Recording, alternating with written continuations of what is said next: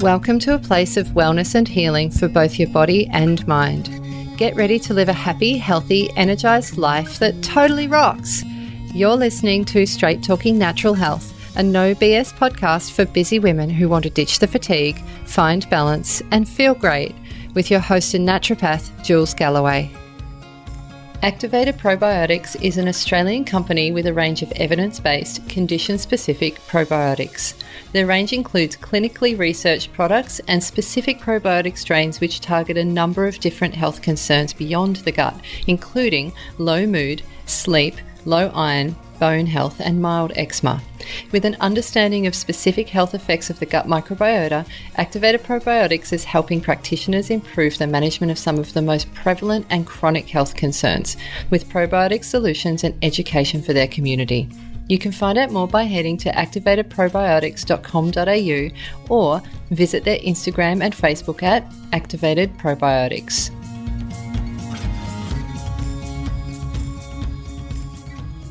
Today's guest is a complete microbiome nerd and passionate about educating people all about the far reaching effects that a healthy or an unhealthy microbiome can have on the human body.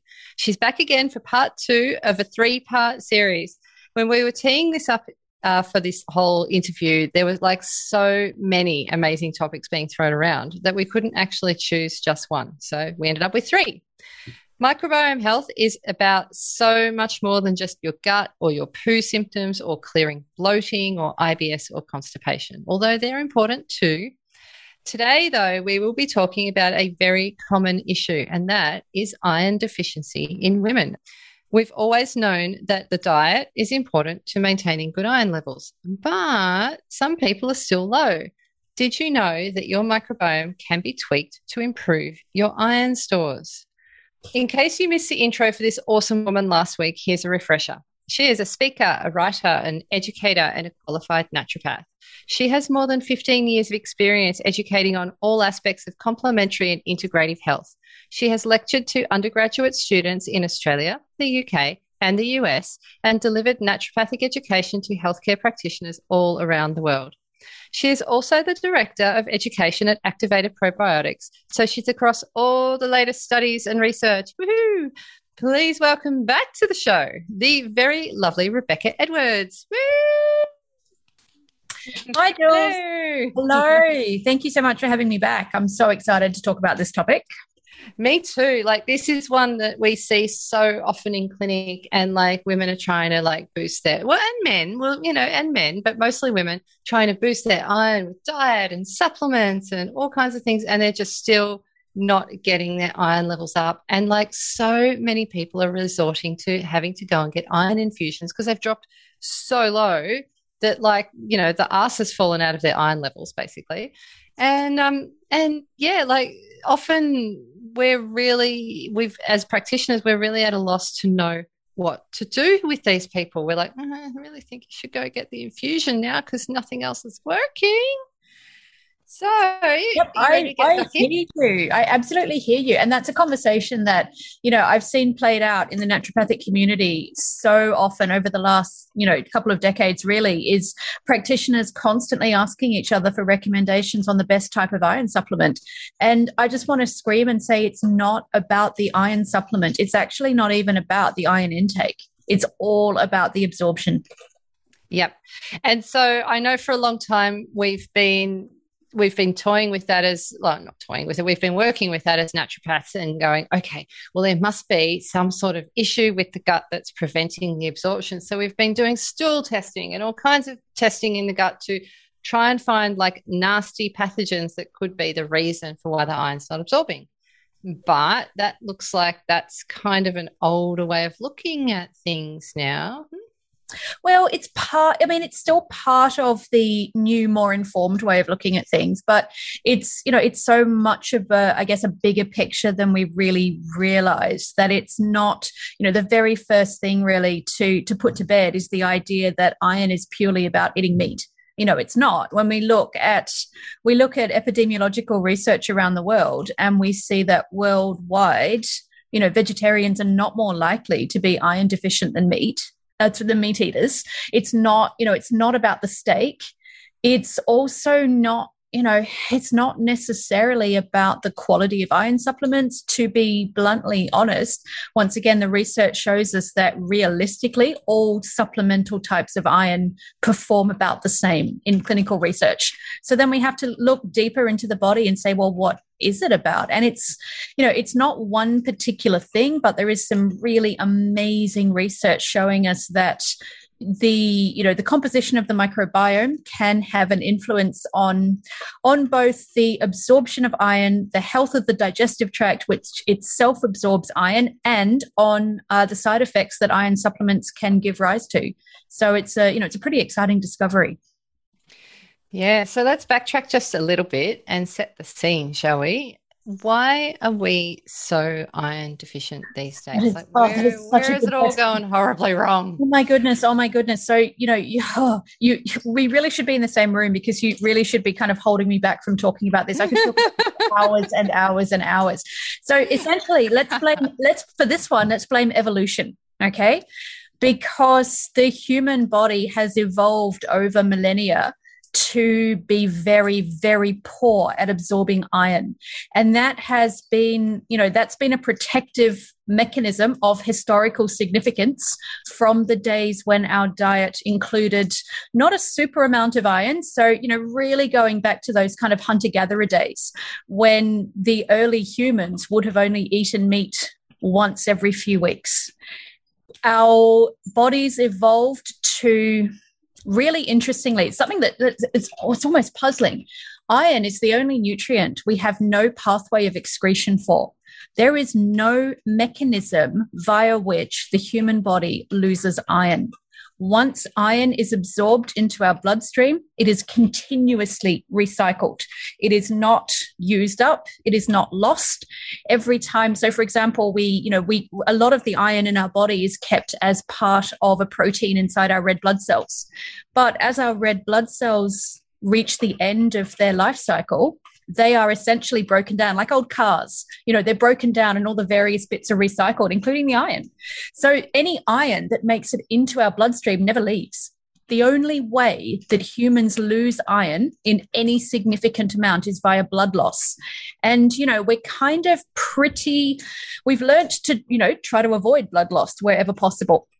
So this is kind of leads us into the first part of answering your question. And I apologize massively for the long answer. This is why we see more women with less than optimal iron levels than men, because women are the variety of the species who are actually frequently or regularly losing iron in the form of menstruation, obviously.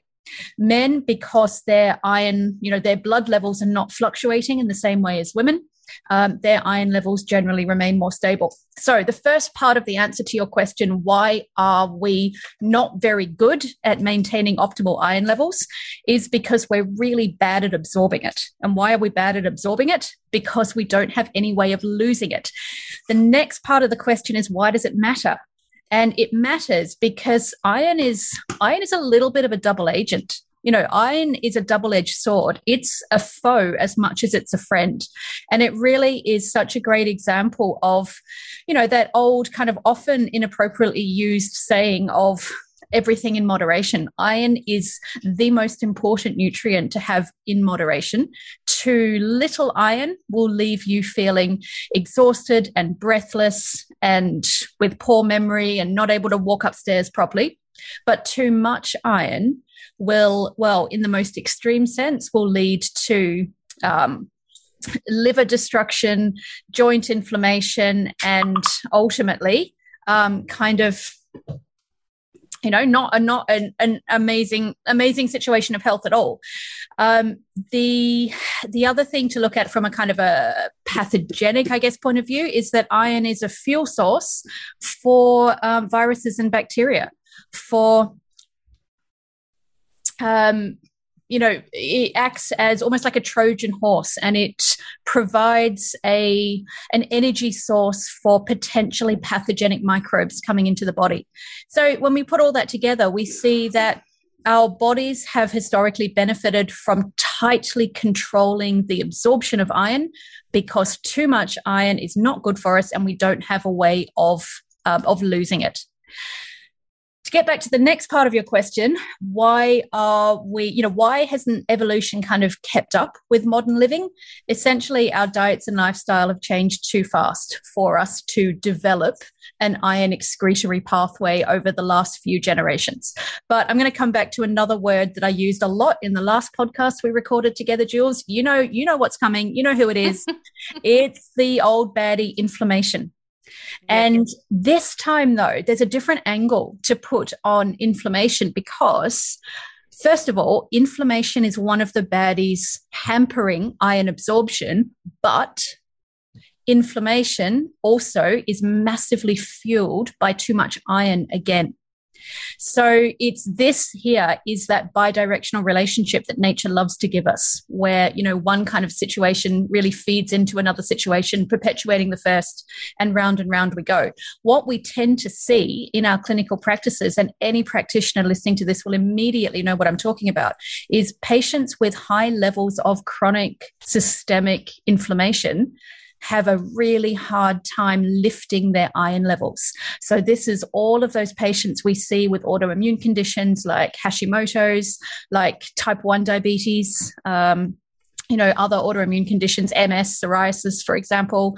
Um, it's also patients we see uh, you know, with other inflammatory processes going on, you will not get these people absorbing iron happily and optimally until you have the inflammation under control.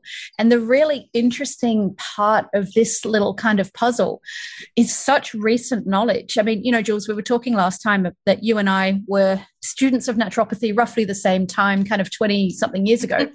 And at that point, the scientific world was not aware of a really important protein called hepcidin, which was only discovered in I think it was 2007. You know, long after long after people of our vintage had already been set loose into the world to treat patients as naturopaths. God uh, help them all, right? I mean, you know, I do, I do look back to my early days of clinical practice and think, oh my goodness, how did I ever help anyone? Because I feel like I've I've learned the bulk of my knowledge in in recent years, but you know that's that's the journey for all new practitioner, I guess. But hepcidin, hepcidin is has only been known of for the past kind of 10, 15 years. And it turns out that hepcidin is really the missing factor in understanding iron absorption. It's a protein produced by the liver and it is produced in response to inflammation, amongst other things. And it is the factor which most tightly controls the flow of iron from the digestive tract into the bloodstream, essentially. So it's, you know, we're really talking about a moving, you know, actively moving parts in understanding the the journey of iron from your food into your red blood cells. Um, and it's exciting to be, you know, to be working with a system where science is really only just putting the finishing touches on understanding the whole thing. Is there a test for hepcidin that people can just order fairly easily through a doctor or naturopath? Um, no, there's not, but it's what I always encourage. Well, yeah. What I always encourage people to do, though, is, you know, again, this won't be any surprise to you. Look at the totality of the presentation in front of you. If you have, or if you are a patient with, you know, with an inflammatory type condition, you've got the iron studies results in front of you. You can see that, you know, there's a long-standing, uh, long-standing story of suboptimal iron levels there. You are very likely to be dealing with someone who is, you know, as part of an, an inflammatory state, um, producing relatively high levels of, of hepcidin. Um, can we can we talk about the pathway of iron and how it gets into your bloodstream because that is super fun. Absolutely. Let's put our nerdy glasses yes, on. Go for it. Totally. yeah. You just picture me with my big nerdy glasses on. And uh, this honestly is one of the, my, the most favorite things of mine to talk about is iron absorption. And, you know, it, it was always my favorite subject to teach when I taught nutritional biochemistry. I would always get pretty excitable when it was time to talk about the absorption of iron. I know, I know. The words biochemistry and excitement don't normally go together, but when it comes to iron absorption, they really, really do. Because iron is absorbed in a different way from any other nutrient. And it is basically a miracle that any of us end up with any iron in our blood at all when you realize what has to happen for iron to make it from, you know, from your food into your red blood cells. So, you know, the first thing that has to happen is you um, you have to be uh, consuming iron. And that's oh, that's another interesting story. So you know once again we are very used to blaming people not eating enough meat for example for iron iron deficiency and iron um, poor absorption. But it's it's not that simple. As i said before you don't need to eat meat to have healthy iron levels. Um, but you do need to be at, in the modern western diet most of us are consuming enough iron in the foods we eat. Iron is found not just in meat, iron is found in legumes, in nuts and seeds, and also in vegetables as well. It's very small amounts, but small amounts add up if you absorb them well. So, first of all, you have to be consuming the iron. Then you have to swallow it. It goes down into your stomach the stomach it's always i always like really like to set the scene and kind of just give some really basic information but i feel like it's important to you know we've all got this information at the front of our brains your stomach is the first part of your intestines it's essentially a bag full of acid which is pretty crazy when you think about it. The acid in your stomach is strong enough to digest your own finger if you manage to somehow poke yourself inside your stomach. Please, no one. Try yeah, no, no one try this. No one try this. Don't use anyone else's finger either. No, I know, but the like the mental visual is quite fun, you know. Oh, but anyway, so yeah, thanks the, for that. I'm gonna have yeah. nightmares. Carry on. Well, you know human body is is kind of stuff of nightmares, really. So you've got this crazy strong acid inside your stomach, and anyone who's ever experienced acid reflux knows how strong that acid is because a burning esophagus is not very much fun. But your stomach acid needs to be so strong for so many reasons. One of which, of course, is it's actually antibacterial. That your stomach acid, one of its main jobs is to kill any bacteria that you swallow. But you know that's an, that's a conversation for another day. One of the other things that this acid has to do is it has to uh, break food down um, and it's particularly good at breaking proteins down. And it's you know it's a protein bond that binds iron coming in from your diet, uh, or it's bound to an amino acid, a, you know, a, a, the smallest subunit of protein in your uh, in your food, and that bond has to be broken to allow the iron um, to be free, essentially to be absorbed in the intestines. So the first thing that has to happen is you have to have nice, healthy stomach acid. So straight away, we see an issue where we see a lot of people who are, you know, for example, taking medication to suppress stomach acid production, taking lots of antacids, or even drinking lots of um, substances, which, um, like milk, for example, which is, um, you know, essentially an antacid being so high in a very alkaline mineral, calcium. So stomach, first of all, you have to have nice, healthy levels of stomach acid. Then the stomach contents, after being churned around and food being broken down into a kind of a thick, soupy like consistency, the stomach contents then pass into the intestinal tract. So the intestinal tract is oh meters and meters and meters of tubing that lead from the stomach um, go on a kind of a, a, very coiled up tour of your abdominal cavity and then exit um, uh, through the rectum and anus out the other end. Uh, but there's a lot that happens between the stomach and the exit. And the first thing that happens is the uh, the absorption of nutrients. So the first part of the intestinal tract, the top of the small intestine, is the duodenum, and it's across the wall of the duodenum where most of our nutrient absorption takes place, including the absorption of iron.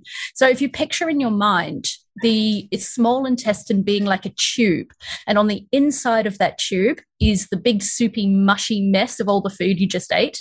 And on the outside of that tube is all of the blood vessels which feed into the lining of the intestinal tract and carry out to the liver the nutrients and the substances um, of the, the byproducts, I guess, of absorption, um, the absorb the nutrients and the the micronutrients and the macronutrients of what you've just eaten.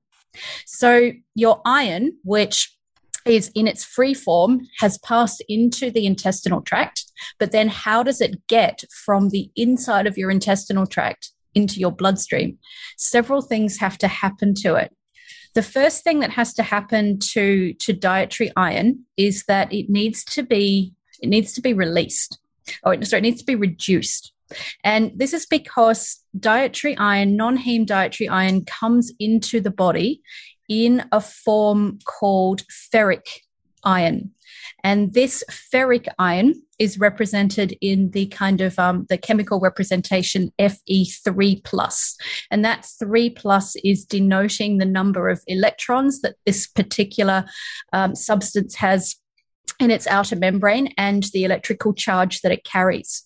The thing to know is that iron in the Fe3 plus form cannot cross into the uh, the cells which line the intestinal tract, the enterocytes.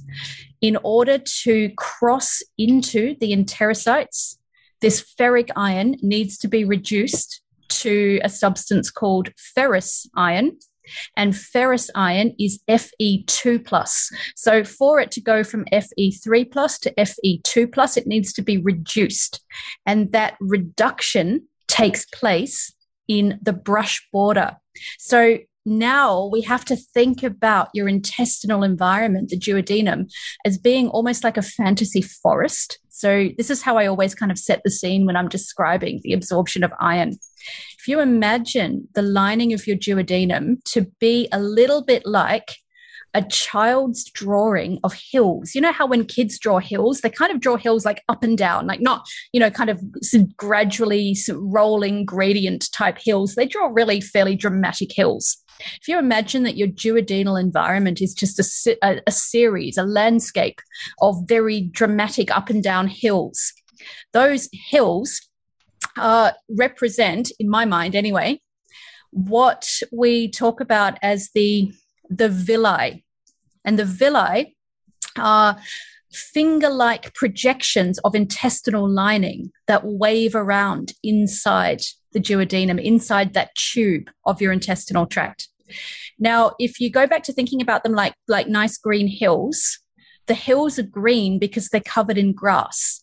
And the grass growing on these hills, let's think about this grass as being microvilli. Microvilli are the microscopic hair like projections lining all over the villi. So we've got the villi are like waggling fingers in the middle of the tube. And then on top of the waggling fingers are absolutely microscopic little hair like projections called the microvilli. Or picture them as, you know, nice green hills. So in the grass on the green hills, we we call the microvilli the brush border and this, these blades of grass or microvilli, they perform a really crucial function. They produce a whole raft of digestive enzymes to help with the breakdown of nutrients and make different substances more absorbable. And a great example here is one of the enzymes they produce is called lactase. And lactase, of course, is the enzyme necessary for breaking down the disaccharide lactose, which is found in all mammal milk, um, enabling humans to absorb the individual sugars found in milk and not get all the symptoms of, you know, lactose intolerance, which is what happens when you're not making enough lactase. One of the enzymes, along with lactase, produced in the brush border is a substance with a really romantic name of cytochrome B561 or duodenal cytochrome B or ferroreductase. So, ferroreductase is an enzyme which reduces iron. So, this is the magic substance you need to take away um, or to alter the electrons in uh, the membrane of the ferric Fe3 plus ion to simplify it to Fe2 plus ion. So, to sum up that whole really long story, essentially, if you don't have healthy grass growing on healthy hills, you will not absorb your dietary iron well at all because you need these healthy brush border enzymes to make your iron absorbable. So where that brings us, I know, I know, it's oh, it's just it's such a cool story. It's a long one, but it's a cool one. This is the longest amount of time anyone's been able to oh keep oh me from talking oh on God, my own podcast. I love it. No, this oh. you have you're getting some sort of gold star for this is awesome. Keep going. Oh, I'm sitting here going, I'm sitting here going, and what could possibly go wrong during this well, process? Oh my goodness. It's it's more a matter of what could go right because this is you can kind of see what could go wrong here is any kind of intestinal damage or inflammation. And this kind of takes us on a slight side story here, but super relevant. This is why chronic iron deficiency is a big waving red flag for celiac disease. Yes. Celiac disease, of course, is you know another autoimmune disease where the body has an intense inflammatory reaction to gluten, and one of the consequences of celiac untreated celiac disease is destruction of the brush border and what happens is that you know there's a huge inflammatory response in the endomysium, which is kind of the the substance just under the surface of the duodenum, and it causes the villi, so the the, the hills themselves, it causes the villi to essentially um, lose their blood supply, blood supply, atrophy, and decrease in size. So those hills become flat, and the grass can't grow on them anymore. So you stop producing those brush border enzymes. So anyone who's listening who has has celiac disease, you know, you'll probably remember before you were diagnosed that you weren't tolerating dairy product well because you weren't producing lactase and you weren't absorbing iron well because you weren't producing ferroreductase because your poor old grassy hills were, you know, dead and lying flat, basically. So any intestinal damage will restrict the body's ability to reduce dietary iron and complete that first step in the crazy journey of absorption that iron has to undergo. So that means anyone with um, damage to the intestine that could be caused by, oh gosh, there's a long list. Um, uh, overuse of alcohol is one. Uh, you know, radiation therapy, chemotherapy. So we see poor iron absorption in a lot of cancer patients. There are some medications that can contribute. Um, really interestingly, there's also now being written about in the literature non celiac gluten reactions. So, people who have many of the symptoms of celiac disease but don't have the, you know, the genes or the um, the presentation of celiac disease. Um, there's also, and this is one for all the, you know, all the naturopaths out there. Um, in presence of intestinal bacteria in the small intestine will also interfere with the duodenal environment and the absorption here as well. So things like SIBO, for example. Uh, Helicobacter pylori can play a role here. So, what you said before, Jules, about um, infections and bacterial overgrowth, that's really relevant for sure. So that's that's step one. The next thing that has to happen, everyone take a breath. But, but the first the first thing is we need to see iron safely into the enterocytes. The enterocytes are the cells which make up the innermost lining of the uh, the intestinal tract. So again, picturing our intestinal tract as a tube, that innermost lining is um, made up of enterocytes. The enterocytes take the iron inside and they hold onto it. The thing is that most of the iron that enters enterocytes never makes it into the bloodstream.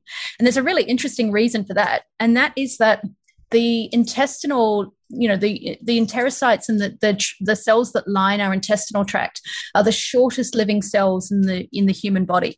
They only have a life cycle of six seven eight days. So most of the time the iron that they're holding onto never makes it out the other side into your bloodstream. It's lost when those cells are shed into the lining into the intestinal tract and they actually become part of your poo and um, they leave the body as part of your poo. So most of the iron that goes in your mouth just goes straight out the other end. Um, it's either never absorbed at all or it's absorbed into the enterocytes and then it's not passed through into the bloodstream because remember, we're not losing iron from the bloodstream. So we don't have a high requirement for replacement. We will only replace iron into the bloodstream when there has been essentially loss of iron, largely through bleeding.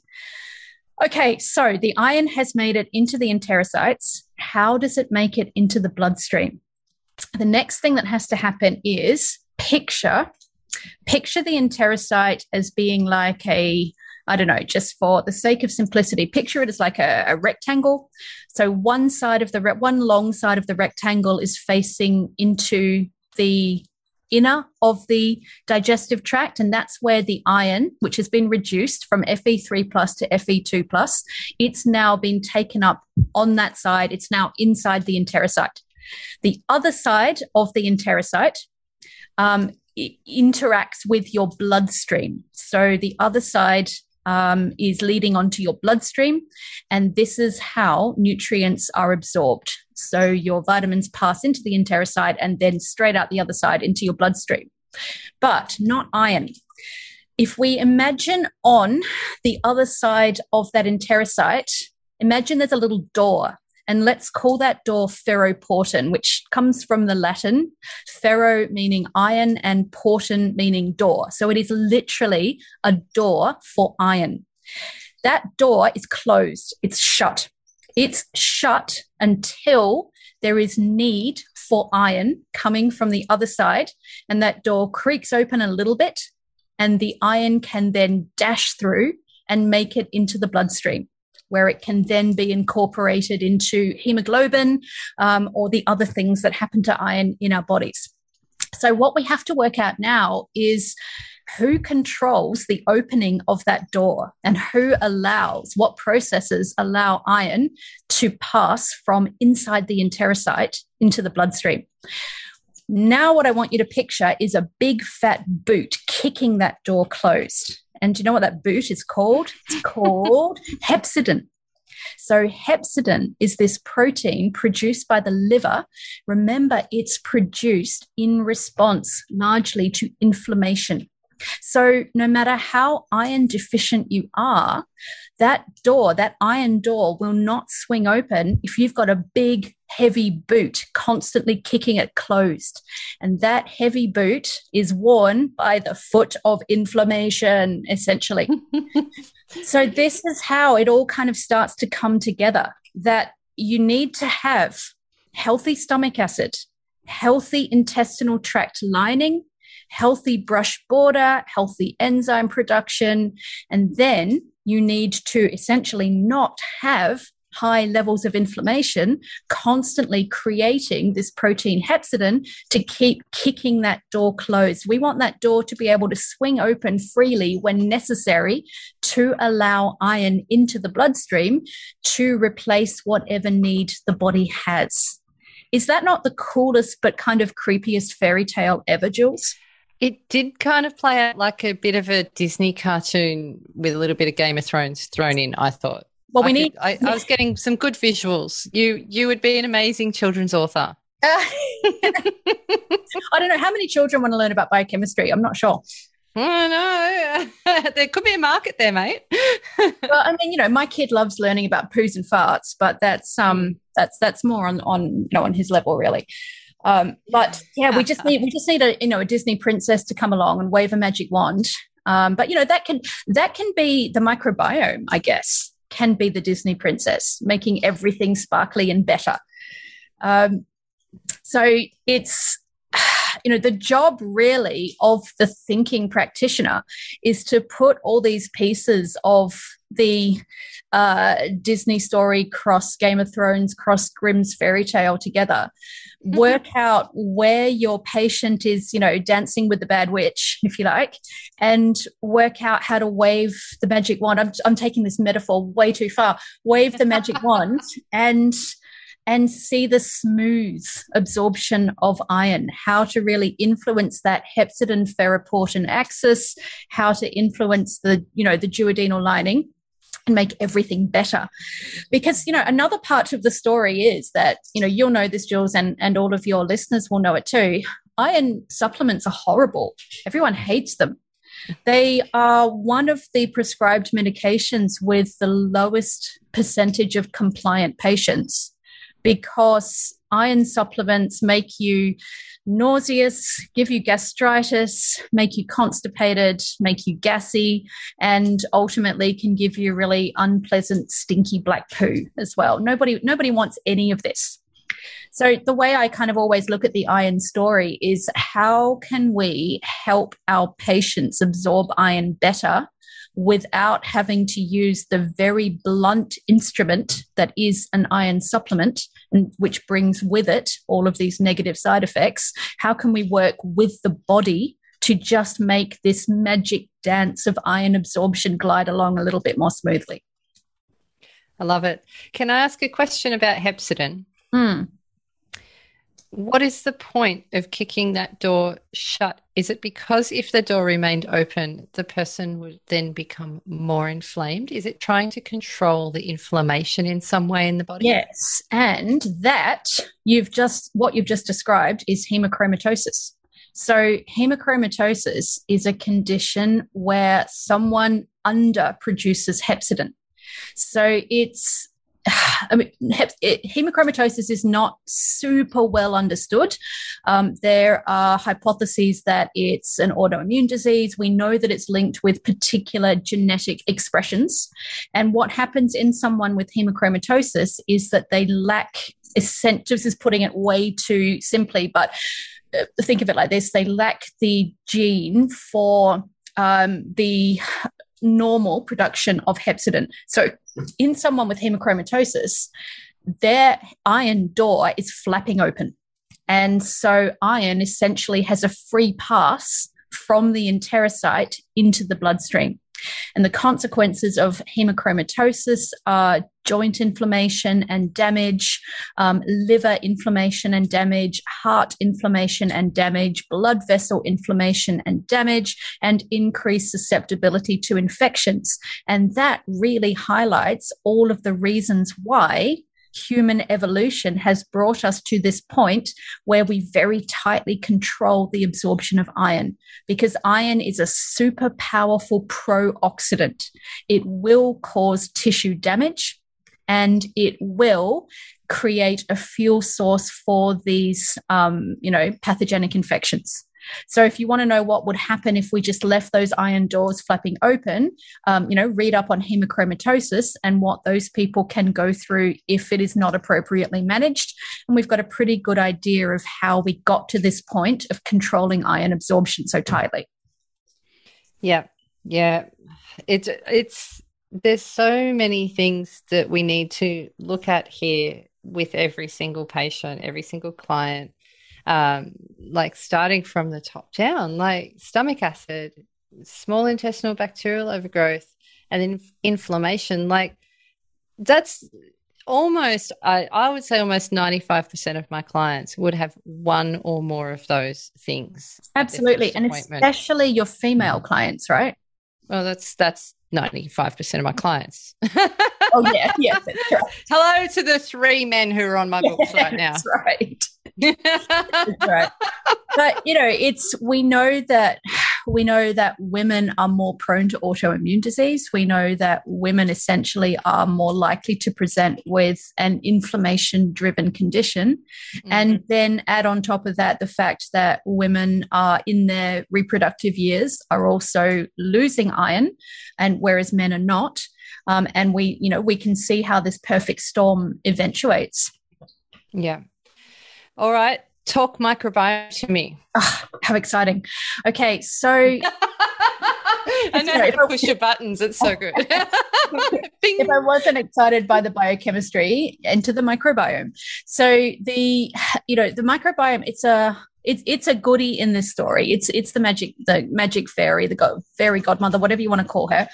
Um, the microbiome is a main character in this kind of fairy tale in in a few different directions. The first thing is that if we get back to the idea of iron supplements, one of you know i said before that i'm not a big fan of iron supplementation and i i never have been. Even before i knew about hepcidin even before i really understood the role of the microbiome i've always been really really hesitant about iron supplements because of first of all all of those side effects i mentioned before the fact that people really generally don't tolerate them well. And you know, the form of iron doesn't make a huge difference to either the uh, the tolerability or the rate of absorption.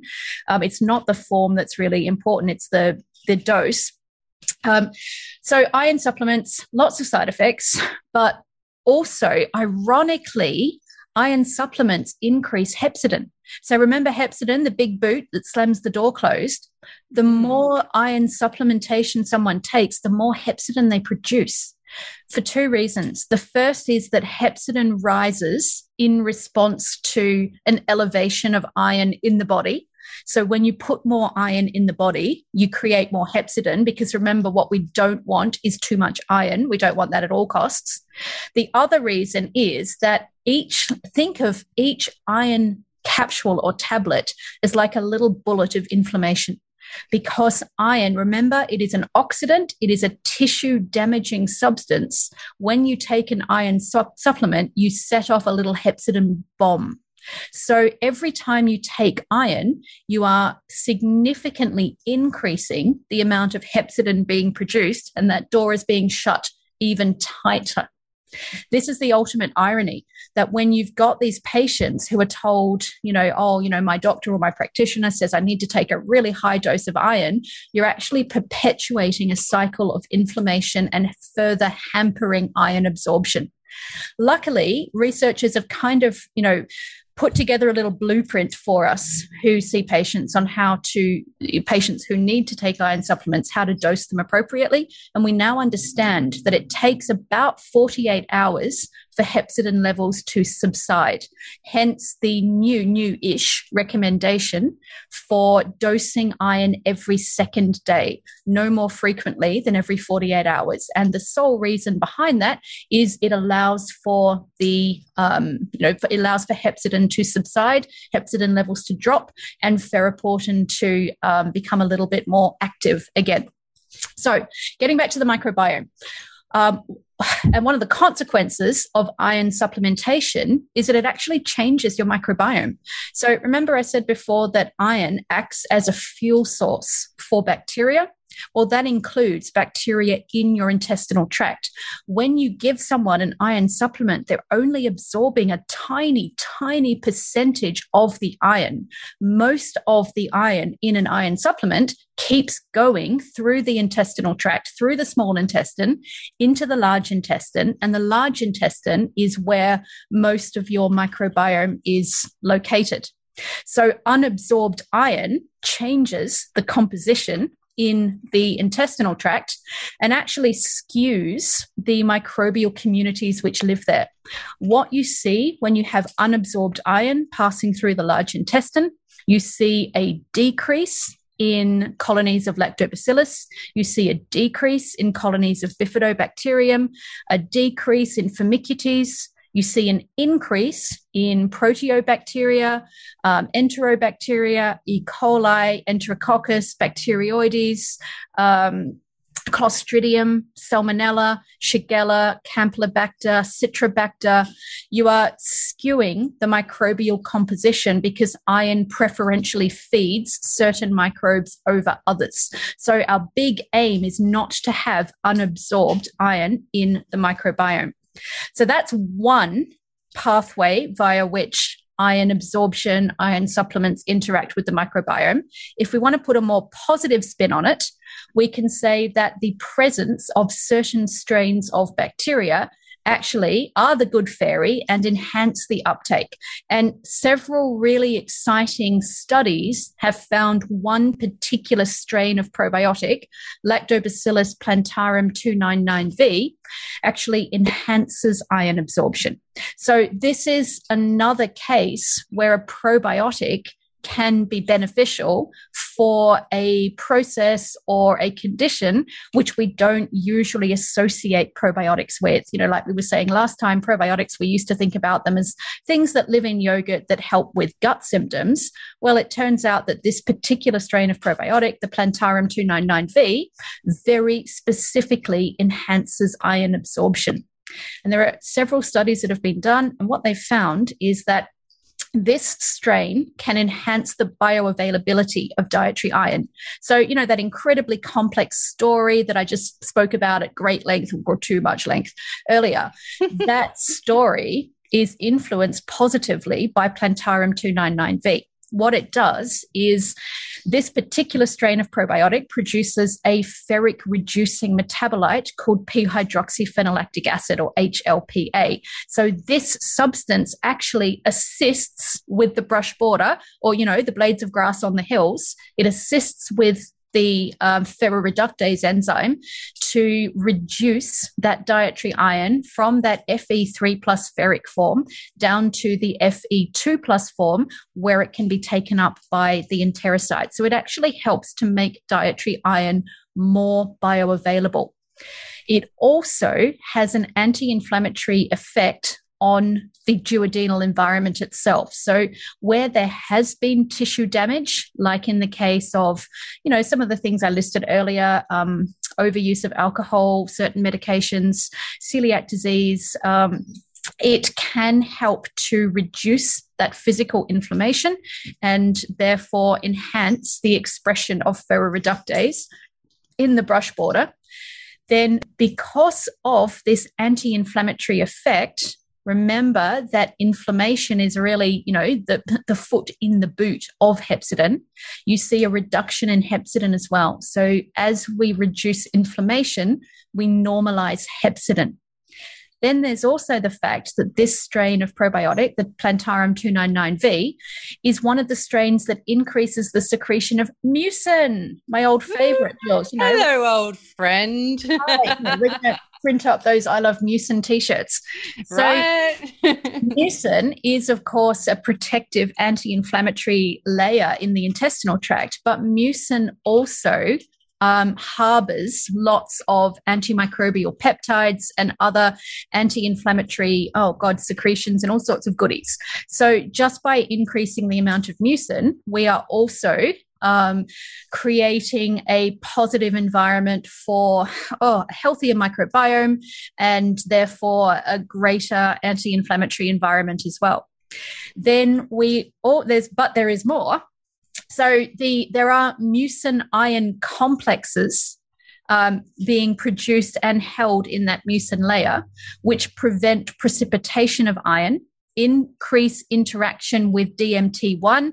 Oh, DMT1 is a whole nother story. Um, that's divalent mineral transporter 1. More on that in a second.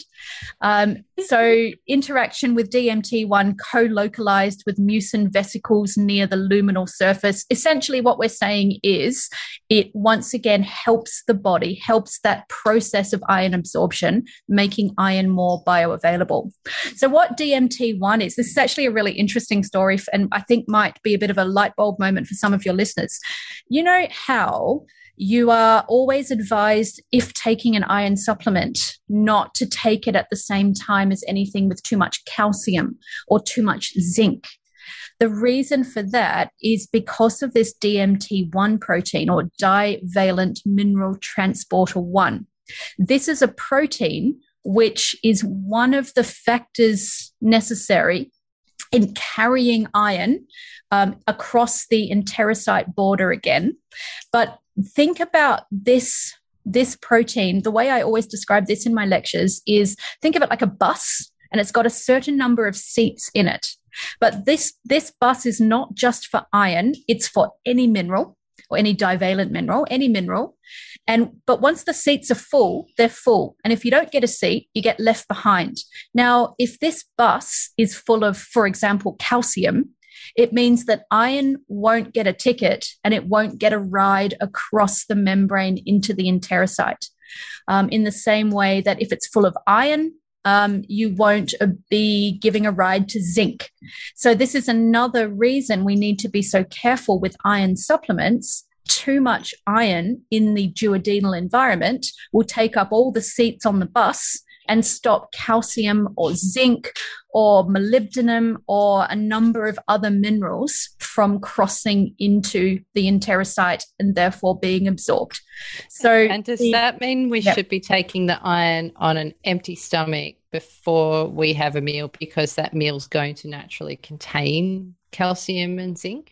Ideally, yes. The best way to take an iron supplement, if an iron supplement is necessary, is to take it on an empty stomach either first thing in the morning or last thing at night. And the reason for that is because hepcidin, you know, the big bad boot slamming the door closed, hepcidin has a diurnal rhythm and it is lowest first thing in the morning. It peaks throughout the middle of the day and drops again in the evening.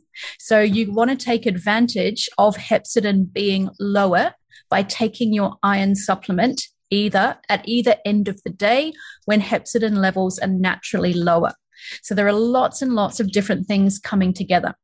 So my advice around taking iron if it is necessary and sometimes it is if you know I'm not a fan but there are certainly times when someone has reached the point where iron supplementation is going to be necessary my advice is take it first thing in the morning um, with a dose of Lactobacillus plantarum 299V because of the um, the abilities this strain has at enhancing absorption. And uh, this is this is relevant if someone doesn't if someone can tolerate iron supplements so many people find that taking them on an empty stomach isn't possible for them because of the irritation and the nausea that they create. For those people i would say take your iron supplement with a meal. Still try to do it first thing in the morning though but take it with a meal and with your plantarum 299v probiotic. When we come to people who um, whose iron levels or iron absorption needs a little bit of a helping hand, but we're not using iron supplements. What I would advise here is take your Plantarum 299V with an iron containing meal to enhance the absorption of that dietary iron the best possible way. Mm. Interesting because we often have our iron containing meal at lunch or dinner, not with yep. breakfast. Like no That's right. Downing steak at breakfast time. Well, okay, there's a few people who are. I don't know. There may be some weird. There may be some weirdos out there. Yeah, but oh, again, it's again if we think about evolution and why this is, you know, we've just got to remember that our it has been to our historical benefit to keep our iron levels tightly controlled and really interestingly you're actually far better off having slightly lower iron levels in your body than slightly higher. And there's a direct correlation between lifetime hemoglobin status and longevity people who live the longest are those generally who have hemoglobin levels slightly below what is considered optimal. Um, and that's really interesting research out of, for example, the blue zones, you know, and, and other studies of really long lived populations. So we know that it has been to our historical advantage to keep our iron levels so tightly controlled. And actually, that may be a potential explanation for um, anemia of pregnancy as well, that it may actually be a physiological condition, not a pathological condition. And, you know, there is this hypothesis that pregnant women's bodies deliberately restrict iron to protect the developing fetus from potential infection, which is fascinating. That's really cool. Like our bodies are doing so much more than we realize. All the time. All the time. Um, if someone is celiac and they're listening to this and they're like, ah, my brush border's shot. Yeah. what do they do? Um, well, obviously, a gluten free diet is the most important thing because any hint of gluten will set off that mass endomysial inflammation, which is really the you know the the mechanism that destroys the brush border.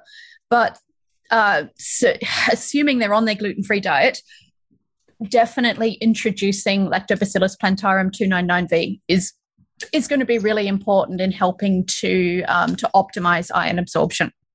So. Yeah Uh, it can also, you know, because it can upregulate protective epithelial cell responses.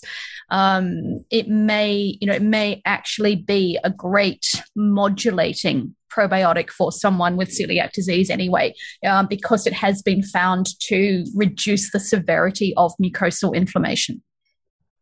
Yeah, yeah, uh, yeah. It's it's um it's such a like a sad and annoying thing, really, that by the time people find out they're celiac, like they've been eating gluten for decades. Quite That's often. right, and there is, you know, there's often really significant physical damage in the duodenum.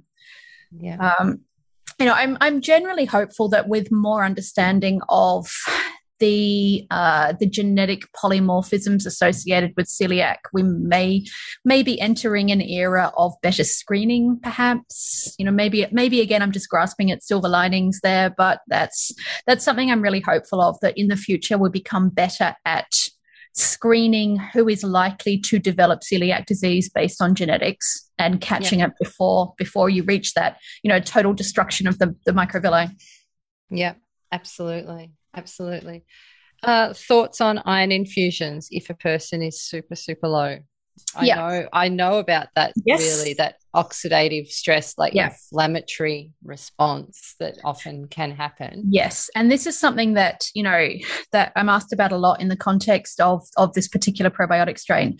Um, can you give it to someone who has had an iron infusion and and, and along the same lines, can you give it to someone with hemochromatosis? Will it essentially make them absorb too much iron? And the answer is no, absolutely. It's very much a modulant. It's not throwing the, the, those ferroportin doors open. What it's doing is reducing inflammation to allow the body to do what it needs to do. So if you have a patient who's had to have an iron infusion, then I would absolutely look at starting them on Plantarum 299V to hopefully help normalize iron absorption pathways so they're not in the position of needing an iron infusion again. And, you know, an iron infusion can be an amazing and beauteous thing for people who are feeling the absolute, you know, the awful effects of very low iron. And a lot of people find them, um, you know, they, they feel a lot better quite quickly. But a lot of people find they, uh, I've often had people describe it as being hit like a truck because essentially it is a huge influx of iron, which brings with it, like you said, Jules, that, you know, in that huge inflammatory kind of bombshell. And, um, you know, it, these these people will have very high hepcidin levels because of the amount of iron that's been infused into their bloodstream. So the Plantarum 299V, I think, will be really helpful there. Yeah, what we often see as well, uh, like in clinic, yeah, I know, or I would say nearly all naturopaths, if not every single naturopath, has come across this where people come to us and they they will say, "Look, I've had an infusion and I like I felt rotten for a couple of days, then I felt great, and then I slowly went back to the way that I was, and a year later, there I was having another infusion, and the doctor just said to you know you just might have to have more infusions in the future. But now we know like now through our chat today like there's been so many points along the way that we need to be checking in anyone who's got low iron or is struggling to get up their iron. Um, you know, that stomach acid, that small intestine, that brush border.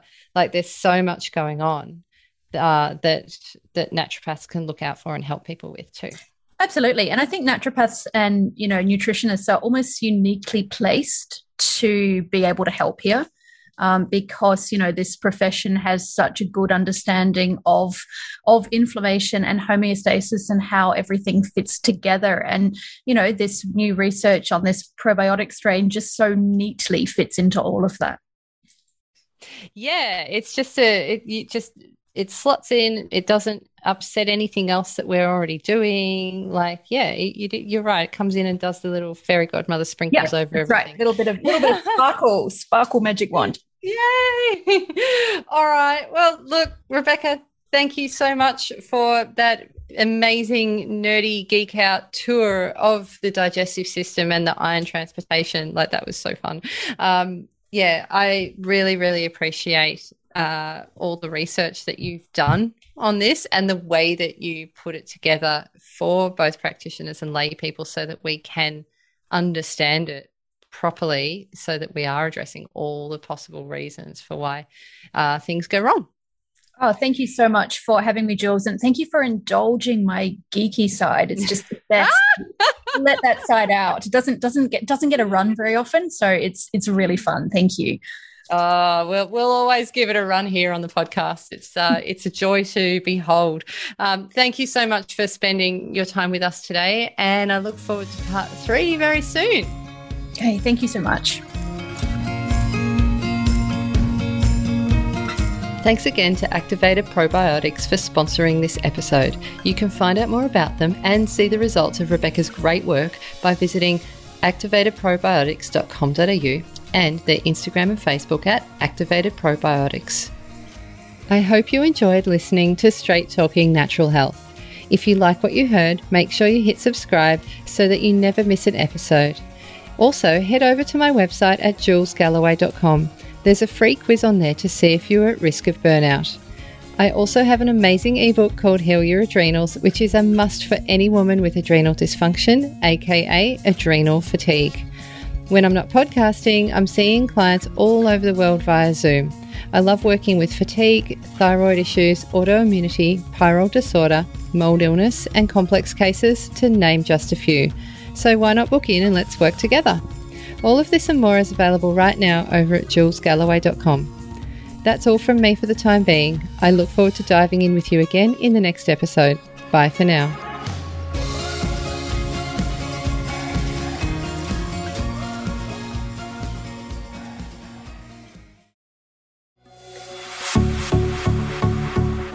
This has been a production of TheWellnessCouch.com. Check us out on Facebook and join in the conversation on Facebook.com forward slash The Wellness Couch. Subscribe to each show on iTunes and check us out on Twitter. The Wellness Couch, streaming wellness into your lives.